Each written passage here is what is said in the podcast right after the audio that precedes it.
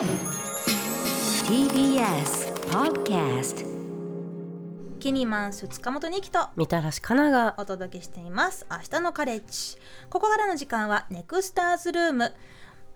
あらゆる分野のチェンジメーカーをご紹介する時間です。今日はクオンチョコレートの代表夏目博次さんがスタジオに来てくださいました。よろしくお願いします。よろしくお願いします。夏目です。よろしくお願いします。はい、えー、夏目さんは1977年生まれ愛知県豊橋市のご出身、えー、2003年26歳の時に脱サラし地元の豊橋市で障害者雇用の促進と低工賃からの脱却を目的とするパン工房を開業されました。2014年クオンチョコレート事業を立ち上げおよそ10年で北海道から九州まで57拠点を展開。すべての人々がかっこよく輝ける世界をコンセプトに産地や製法にこだわり抜いた美味しいチョコレートを生み出していらっしゃいます。食べたいね、早く早く食べたいですけど、はい。まずお話を聞きましょう。はい。はい、はい。あのまずこのクオンチョコレート本当にあの私あのドキュメンタリー映画もねチョコレートがとうございます。な人々という作品見させてもらったんですけれど、なんかこうとても、まあ、ユニークというかすごく挑戦的な職場だなと感じましたけれど、えっと、どういう事業かちょっと説明してもらってもいいですか？そうですね。あの今ご紹介いただきましたように、えー日本の国内で、えー40店舗、えーそれから製造だけやってる場所もありますので、えー全国で57の拠点を展開する日本のチョコレートブランドになりまして、で大体全国です。600名ぐらいスタッフがいるんですけども、はい。そのうちの300名ぐらいが障害のある方たち。で、えー200名ぐらいはですね、まあ、障害ということではないんですけど、まあ、社会的には、えー不登校とか引きこもりとか、えー言われる悩みを抱えた若者たちとかですね。うんそれから LGBTQ の方だったりとかはい。それから先天性のいろんな病気を持たれた方であったりとか、えーそれから、まあ、子育てであったりとかご両親介護中とかでいろんな意味で時間的な制約を受ける方たちとか、まあ、いろんな事情があって社会の中で暮らしにくいとか働くっていう選択肢が極端に少なくなるみたいなですねそういった方たちがえー200名ぐらいいらっしゃってはいもう本当600名のうちのお菓子経験してきましたって方は1割ぐらいで。うーん。9割以上はお菓子未経験者の方たちで。はい。でもそういう方たちで作ってるから買ってくださいとかそういうことでなくてもう本当にみんなが買いたくなるものを美味しいものを可愛いものかっこいいものをうん。一流をみんなで目指していこうっていうですね、まあ、そうやって日々もがいているそんな日本のチョコレートブランドになりますうね。んそのもがきの部分の話もぜひね、ちょっと後で詳しく聞いてみたいですけれど、もともと26歳で脱サラして、えーまあ、パン屋さんを始めた。そうですね。のパン工房も障害者雇用促進と、えー低工賃からの脱却を目的とされたということですけれど、難しいですよねそうやって言うとね。うんもともとそのなんでしょうこう障害者当事者の方々の雇用になんかこうまあ貢献したい応援したいと思ったからビジネスを始めたっていう順番でそうですすね。そういうことですね、うん。あのパン屋さんとしてということではなくて、はい。あの彼らが働きでしかもしっかりと稼いでいけるというところを目的にパン屋さんというものを作って脱サラしたっていうところですね。いかがでしょう？そのあの今その日本ってその障害がある方のその雇用って例えばその一般的な最低賃金とかそういったところがちょっとなんか、うん、値なんでしょうそのまあ当てはまらない、はい。別のはい。枠,、枠組みがあるっていうことなんですけれどそれに関して夏目さんはちょっと違和感を抱いてらっしゃった。そうですね、あのまあ、障害があるということでほとんどの方が一般的な就職が一般就職ができなくてほとんどの方が福祉施設というところへ行かれるんですけど、ん。でこの国のそこでの平均月給がだいたい1万5 6千円ぐらいと、月給が。そうですね、はあ。なっていて。で僕はお金が高ければいい安ければダメということを言いたいんじゃなくって例えば僕だってそのじゃあ進学をしようと。した時に受かる受からない別にしてどこの大学にしようかなとかいろんなチャレンジをする選択肢があるじゃないですか。うん。で大学を終える時にどういった会社に就職したいなみたいな形で受かる受からない別にしていろんなチャレンジする選択肢があるのにはいなぜ障害っていう属性があった途端にその選択肢が極端になくなってうん。しかもその1万5 6千まあ当時は、まあ、僕が脱サラした時は1万円いかないぐらいだったんですけど、はい。まあ、それが仕方ないんだっていうふうにそういうもんなんだってされるっていうのは、豊かな国日本じゃなかったのかなとかですね、なんか極めてナンセンスだなというかですね。おかしい。なんで急に選択肢がなくなるんだろうっていうのはとてもナンセンスだなと思ったのが脱サラをしてパン屋さんをスタートしたっていうきっかけだったんですけど、うん。こちらの YS さんという方からお便りもらってるんですけれど、えー去る1月3日チョコレートの人々を拝見しました。障害者の賃金は安くても仕方ないと諦めたら変わらないという夏目さんの力強い言葉を聞いて雷に打たれたようなショックを受けました、就労支援で少ない工賃しか払えなかった自分が情けなく障害者雇用制度を変えていきたいと強く強く思いました。夏目さんの話を聞けるのを楽しみにしています。ありがたいですね。その雇用をされる側の人でもこういう葛藤というかしょうがないのかなっていう気持ちでいらっしゃるの方も少なくないのかもしれませんね。やっぱりあのなんか仕方ないってしてしまったらそれ以上何の成長もしていかないと思うのでやっぱりそこに何か一石を投じたいなと思って、まあ、誰かがやらないとその先のフィールドは広がっていかないと思ったので、まあ、それが2 5 6歳の時でしたね。はいみたらしさんいかがですか？こういうそのなんでしょう属性があるからいろんな選択肢が阻まれてしまうっていうことに対して。いや本当にあの私も精神科の臨床心理士していてあのうちの精神科が、まあ、大きな病院でデイケアもあったんですけど、もちろん就労支援とかも、まあ、私たち心理師とかあとソーシャルワーカーと一緒に提携してやったりとかもしていて、やっぱりその中でその未来への、まあ、もちろん障害って言ってもいろんなグラデーションがあるとは思うんですけど、未来へのこう希望を抱けなくなってしまう瞬間っていうのがやっぱりその仕事によって得られるはずだった希望があったかもしれないんだけれどもそれが狭められていることによってなんとなくその治療も含めて期待とか希望が抱けなくなってしまう。当事者の方っていうのはもう確かにいらっしゃって。だからあのチョコレートな人々、私も見させていただいたんですけありがとうございどまあちょっとネタバレになっちゃうからですけど、まあいろんなちょっとトラブル大きめのトラブルがあった回だったじゃないですか。その時にあの夏目さんがあの給料が出せなくなっちゃう。多様な人たちの雇用が夢物語になってしまうって言った時になんかこう夢物語で終わらせてしまってるそのいわゆる社会的マジョリティの私たちって何なんだろうってすごい思ったからだからあのあのドキュメンタリーをまず見ることうんが私は本当に大きな一歩になるなっていうのはすごい思いました。うーんまあ、その夏目さんご自身もこれまで、まあ、そのパン工房をされてた頃はあのどうしてもその従業員の方々にちゃんとしたお給料を払いたいがためにカードローンを何枚も作ってらっしゃったという。そうですね、はい。銀行さんは貸してくれなかったのではい、民間のカードローンを7枚ぐらい、うん。それって私あの経営学のこと何にも知らないんですけれどその従業員に給料を払うためにか借金をするってビジネス的にアウトじゃないですか。ですね。はい。はい、でそれでもこのモデルを諦めなかったのは、うん。やっぱりそこに強い思いがあったからなんでしょういやか。それとですねそのそれで経営が大きく変わったというわけではないんですけどその時3名の女性の知的障害の方を一般最低賃金以上で雇用してたんですけど、うん。あの一人一人がいろんな自立の瞬間をですね例えばいつもパン焦がしてた方がうん。上手に焼けるようになったりとか、計算ができなくて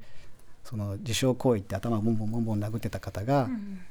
レジの使い方を覚えるようにお給料でノートとペンを買ってきて一生懸命パンの名前と値段を書いていたりとか、はい。それで何か大きく経営が変わるわけじゃないんだけどもそういうなんか一つ一つの姿を見てた時にあやっぱり人には可能性は必ずあって環境次第でその可能性が潰されもするし生かされもするんだって思った時に、うん。やっぱりやり続けなきゃいけないと思ってこれ環境をなくしちゃダメだと思ってもう一枚カードローンを借りるというですね。まあ、その環境というものを作るのも壊すのも今みたらしさんがおっしゃってたように、まあ、やっぱりそのどうしてもこうマジョリティ側の、まあ、うんいわゆる健常者と言われている側の人たちがそれを生かすも殺すもっていうとこなんですよねきっと。うんうんチョコレートを作ろうと思った。もともと最初はパン屋さんだったけど、ね。はい。チョコレートに移行したのは何がいや本当にこうもがきにもがき続けていて、うん。でパンは本当に菓子パン惣菜パン食パン系とかハード系のパンとか全部作り方が違うので、うん。ある一定の生産数を出すためにはやっぱりそのスピード軸についてこれない方マルチタスクで動いていくので、はい。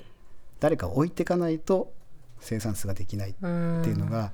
すごく悶々としてた時にあるショコラティエの方と出会ってで本当にチョコレートは誰でも正しい材料を正しく使えば誰でもうまいものを作れるよっていうことではい。で彼のところに行ってチョコレートを学ばせてもらった時に、うん。本当に簡単な手作業の繰り返しででとても労働生産性が高くて、うん。高単価なものができてあこれはいろんな人が働けるなってこういろんな僕が置き去りにしてきた方たちを巻き込めるなって思ったのがチョコレートにち力を注いでいったきっかけだったんですけどね。はい。あの夏目さんが出てる、まあ、夏目さんだけじゃなくてその従業員の方々さまざまな人たちが、ね、出ていらっしゃる「チョコレートな人々」という映画の中で何度も何度も出てくるフレーズがあるんですけれどそれはチョコレートは失敗しても温めれば作り直すことができるっていう言葉がねこう何度も出てくるんですけどそれってこうチョコレートだけじゃなくて多分人間にも当てはまるんだろうなと。本当にそうなんですよね、うん。あの一度失敗したらダメだとか、はい。こうでなければならないとかそういうことじゃなくっていろんな形があっていいしこの包容力っていうのが求められるということなんじゃないかなっていうふうに思いますね。うーん。なんかこのお話もっともっと聞きたいんですけれどちょっとチョコレート食べながら聞きません？えああいいですね。今日買いに行ったんですよ。買いに行ったの、どこまで行ったんですか？いやあの高速乗るあたりであ無理かもこれ。間に合わないかもってなって。高速道路に乗ってチョコレート買いに行ったの？関東近辺だと横浜そうですね横浜。になりますよね。はい、はい。えうん。東京にはお店は今ないんですか？はいそうですね今都内ははいあら。なってですね。作ってくださいよ、なんか無責任に言っちゃいますけれど。はい。ちょっとこちらやったえーー、クオンチョコレートのテリーヌチョコレートちょっと箱開けますね。うわーこれあほうじ茶のやつ。あえそうですそうです。食べたかったんだ、はい、それはあの映画でも出てきます。皆さん石臼で。グリグリ。あの石臼。機械も。はいそうですそうです。あのほうじ茶のお茶っ葉をこうパウダー状にするんですよね。はい。はい。それをこう、えー練り込む石臼ほうじ茶、はい。茎茶？そうです。茎の部分は今まで捨てられたりしてたんですけど、はい。その部分もみんなでパウダーにしてですねわあ、ちえどれにしよえ私もう断然この石臼ほうじ茶いきますよ。ベリッと開けちゃいましたよ。他にはこれ何の味が入ってますか？あ？とはそちらはビター系のものがいろんな、えー産地であったりとかカカオ濃度の違いであ、本当だ。はいパッと見同じかと思ったらブレンド32%とか、はいえーはでこちらはもう58、少しいろいろい6%ちごそれいちご系です。ね、うん。ベリーベリー。女性大人気ですね。それうはあそうなんですね、はい。カカオの配合が違うと味もやっぱり違う。んですそうですかなり。ねはい、産地であったりとか。ここっちもありますよ。ありがとうございますただきます、はいちょっとあれ？ちょっとなんかワクワクしてきたねこれ。い、やもうこれで尺取っちゃうかもしれない。いやいやあの あの夏目さんこのチョコレートって、はい。そのまあ本当にもうつ星の数ほどチョコレート屋さんってありますけれど、はい。そのクオンチョコレートのこだわりって部分、うんうん。まあその例えば普段は捨てられてしまう部分の,、はい。あの茎を使っているとか、あのカカオの配合をなんかすごくいろいろこうバラバラにあのいろんなあのバランス作ってるそうですとかねはい。そういうアイディアってどこから出てくるんですか？いやもうねかチョコレートカカオは無限なので、はい。もう名主役にもなるし名脇役にもなるのでい。いろんな食材に寄り添ってくれるのでこんなに量あるんですよ、はいそうそうもうこれ乗り切らないんですけど。ちっちゃいチラシがあの箱の中に入ってましたけど青いチョコがあるんですけれど、はい、チはョコチップチョコミントのチョコミントですね、真っ青ですね、はい、静岡のお茶屋さんが作ってるミントですね。ちょっと食べよう食べよう、はい。はい。ちょっとみたらしさん、私い。ついただきます。こちら、はい。えークオンチョコレートの石臼でひいたはい。ほうじ茶の茎の部分を練り込んでいる、えーチョコレートです。私はベリーベリーをいただきます。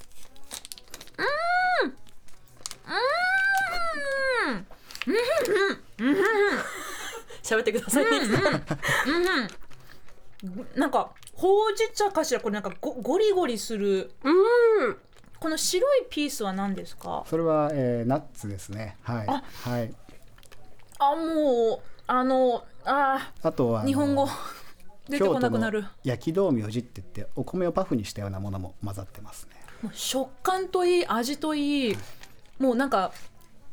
コンマ2秒ごとにいろんなものがこう出てる消えたりするんですけど、そちらのベリー系どうですか？これ中はドライフそうですルーツです。かはい。あのいちごのドライフルーツにあといちごのフリーズドライも入れたりして。いやすごい甘酸っぱさといちごの香りがすごいのと、あとなんか植物性油脂は使われてないっていうのも書かれ、はい。あの言われてたと思うんですけど。カカオ本来が持つ油しか使わないってなんかですね。ギュッてなってません？チョコあそうギュッてなってギュッてなってますよね。形がなんだろうあのーちょっとこう平べったい細長い感じのね形で、はい。まずクッキーかなと思ったらこれ全部、まあ、中にザクザクいろんなものが入ってる薄いいなんかい板みたいなチョコ。うんうん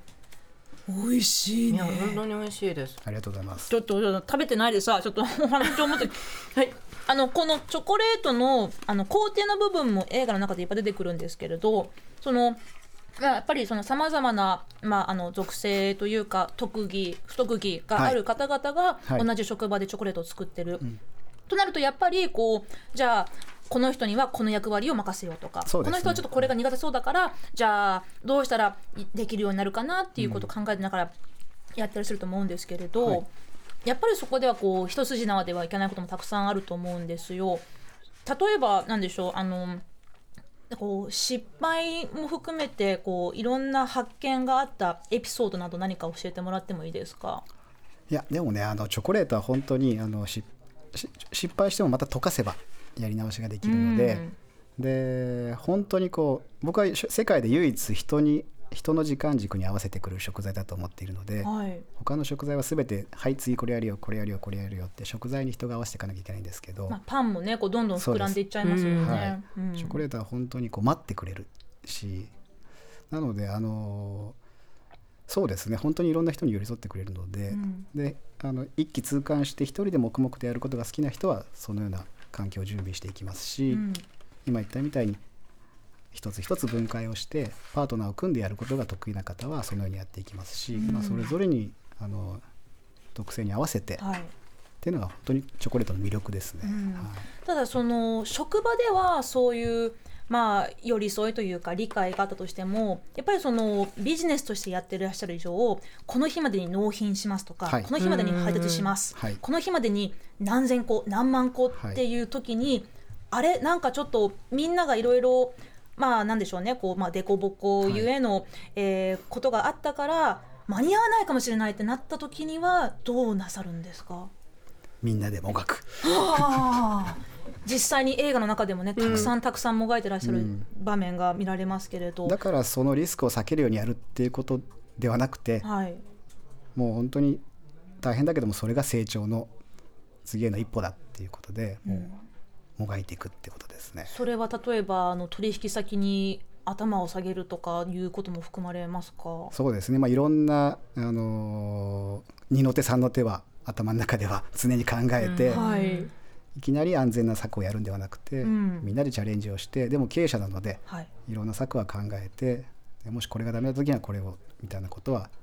まあ、常に頭の中パンパンですけどね。はいでもなんかこれちょっと失礼かもしれないんですけれどなんかこうそういう難しくて大変で面倒くさくて一筋縄ではいかない方法よりももっと楽な方法ってあるじゃないですか。まあ例えばですけれどコミュニケーションができやすい、えー人しか雇わないとか、うん。あの一度言われたことをそのままできるようにする人を優先するとか、まあ、いわゆるその効率的な方を優先する方法ってあると思うんですけど、でもやっぱりそればっかりだと世の中ギスギスしちゃうよなっても思いますよね。そうですね。うん。そうですね。なんかそれにそれが何が面白いんだろうっていうふうに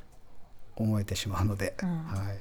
うん。なんかすごいやっぱりあの映画を見てて思ったのがいやそうだよね。当たり前の権利だよねっていうのをすごい思ったんですよ。うん。基本的人権が私たちにはあってどんな人でもあって当たり前の権利当たり前にお金を受け取ることも当たり前の権利でなんかそれをこう当たり前にしてくれる人たちがやっぱりこう映画の中でこう映し出されてるからすごくこう希望を持ったというか、うん。あの私が一番やっぱ感銘を受けたエピソードの一つの中で。あのまあ、ある特性を持った方がいて、まあ、どんどんしてしまう。あまあ、チックそうチック症で、まあ、どんどんしてしまう立ち作業で足をどんどんしてしでまう。2階から1階にこう建物をこう別の建物をまた建て建てたのか、まあ、借りたのかそうですね。っていうところもなんかあこうチョコレートと一緒でその人に合わせていくみたいなところが、うんいや本当にすごいなっていうのは、思いました。お前その足音を鳴らすのやめろよとか、うん。じゃあこの人はもうここでは働けないとか、ね。排除とか強制ではなくて、この人が足をどんどんしながらも働ける環境ってなんだろうって考えたってことはい、ですよね。そうです。やめてもらうのは簡単だと思うんですよね、うん。でも社会がそうだから誰か置いてかれる人がいると思うんですよね、じゃなくてみんなが僕は特別なことをしてるつもり全くなくて特別な人間でもないし、うん。みんなが本気でそこに向かってもがいたりとか真剣に向き合ったり考えたりしていけばなんかもっと世の中社会はワクワク面白くなるんじゃないかと本当に思っているので、だうん。から何かこううん一見難しいねっていうことを排除したり置いていくってことじゃなくて、やっぱりそこに向かってもう思いっきり寄り添ってどうしたらできていくんだってことをこうみんなが考えていくようになっていけば、うん。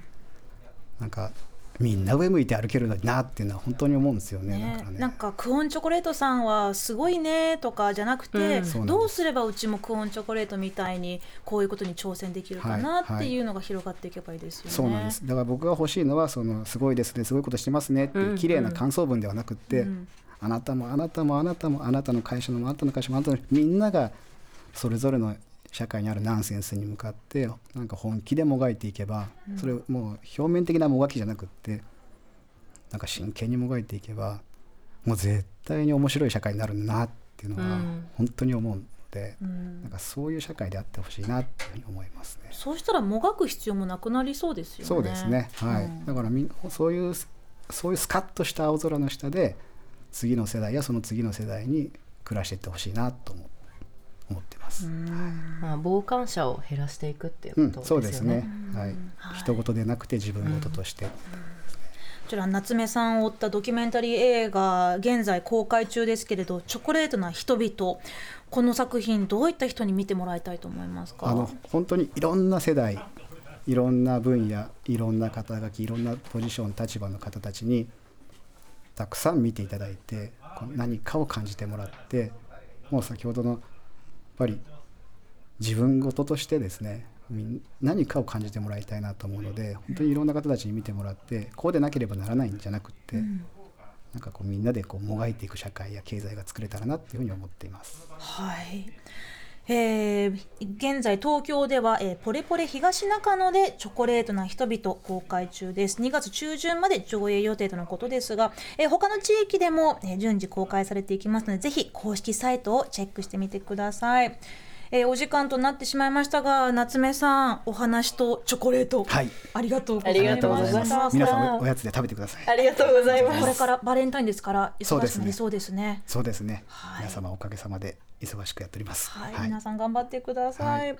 えーここまでのネクスターズルームはクオンチョコレートの代表夏目博次さんにお話を伺いました。どうもありがとうございました。ありがとうございました。ありがとうございました。ありがとうございました。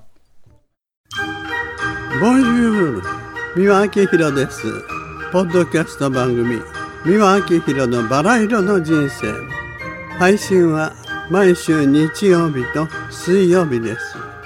忘れないでね忘れないでね。でんでん。